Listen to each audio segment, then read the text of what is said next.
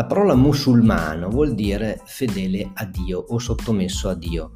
Questo Dio è Allah. La religione che crede che Allah sia Dio si chiama Islam, che a sua volta significa sottomissione a Dio. Chi ha inventato, fra virgolette, questa religione? Un profeta arabo di nome Mohammed, cioè Maometto italianizzato. Maometto era nato alla Mecca nel 570 circa, ma sappiamo molto poco della sua vita, se non che era certamente una persona molto in gamba, si sentiva ispirato da una forza soprannaturale e aveva studiato la storia degli ebrei. Gli ebrei anticamente erano un popolo nomade, eh, con molte tribù e molte divinità, quindi gli ebrei erano inizialmente politeisti, avevano molte divinità ma un eroe leggendario del popolo ebraico, Mosè, li aveva convinti a sottomettersi a un unico Dio e aveva dato loro un'unica legge, un libro sacro dove potevano trovare utili informazioni per vivere e in questo modo erano diventati un popolo forte, unito, avevano trovato una terra dove vivere e sapevano come amministrare la giustizia.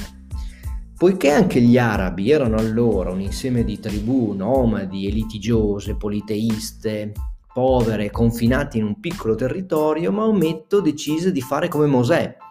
Scelse una divinità che a quel tempo era adorata da nomadi allevatori, Allah, e la scelse come unico Dio e si propose come un condottiero religioso e militare, convincendo le tribù arabe a unirsi per espandere il loro territorio e diffondere la nuova fede.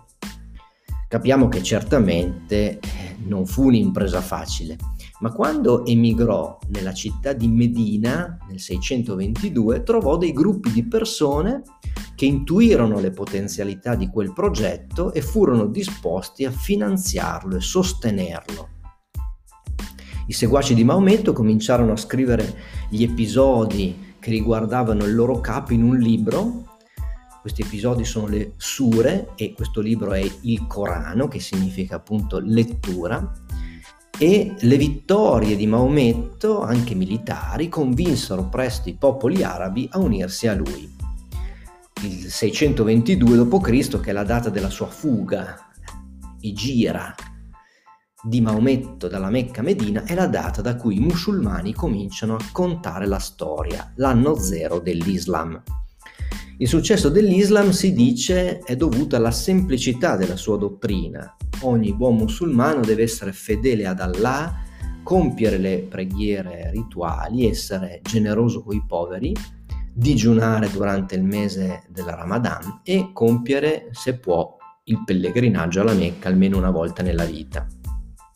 In un decennio di guerre Maometto conquistò tutta la penisola araba e i suoi successori, i califfi, fecero ancora di più, estesero l'impero arabo sia a nord-est, cioè verso la Mesopotamia e la Persia, sia ad ovest verso l'Africa.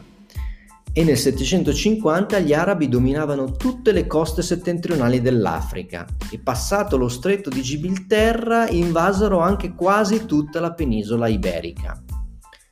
Occorre dire che la successione del profeta Maometto non fu del tutto pacifica sempre, no? Eh, c'era chi avrebbe voluto eleggere un califfo tra tutti coloro che facevano parte della comunità dei fedeli, altri volevano che il califfo appartenesse alla famiglia del profeta. Questa divisione è giunta fino ai nostri giorni e si tratta rispettivamente del gruppo maggioritario dei sunniti e minoritario degli sciiti.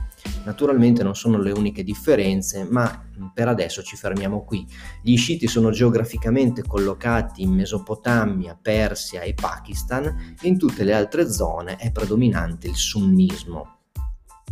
La gestione delle province conquistate da parte di governatori speciali che erano detti emiri fu molto realistica e quasi sempre pacifica. Gli arabi si dimostrarono molto tolleranti e capaci di convivere e assorbire con culture diverse, così come aveva fatto l'impero romano.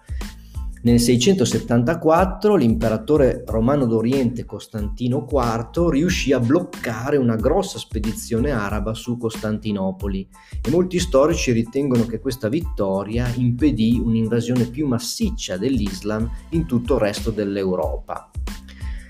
Eh, a ovest, in Francia, viene ricordata invece un'altra battaglia di Poitiers, occorsa nel 732 e vinta da un generale franco che si chiamava Carlo Martello.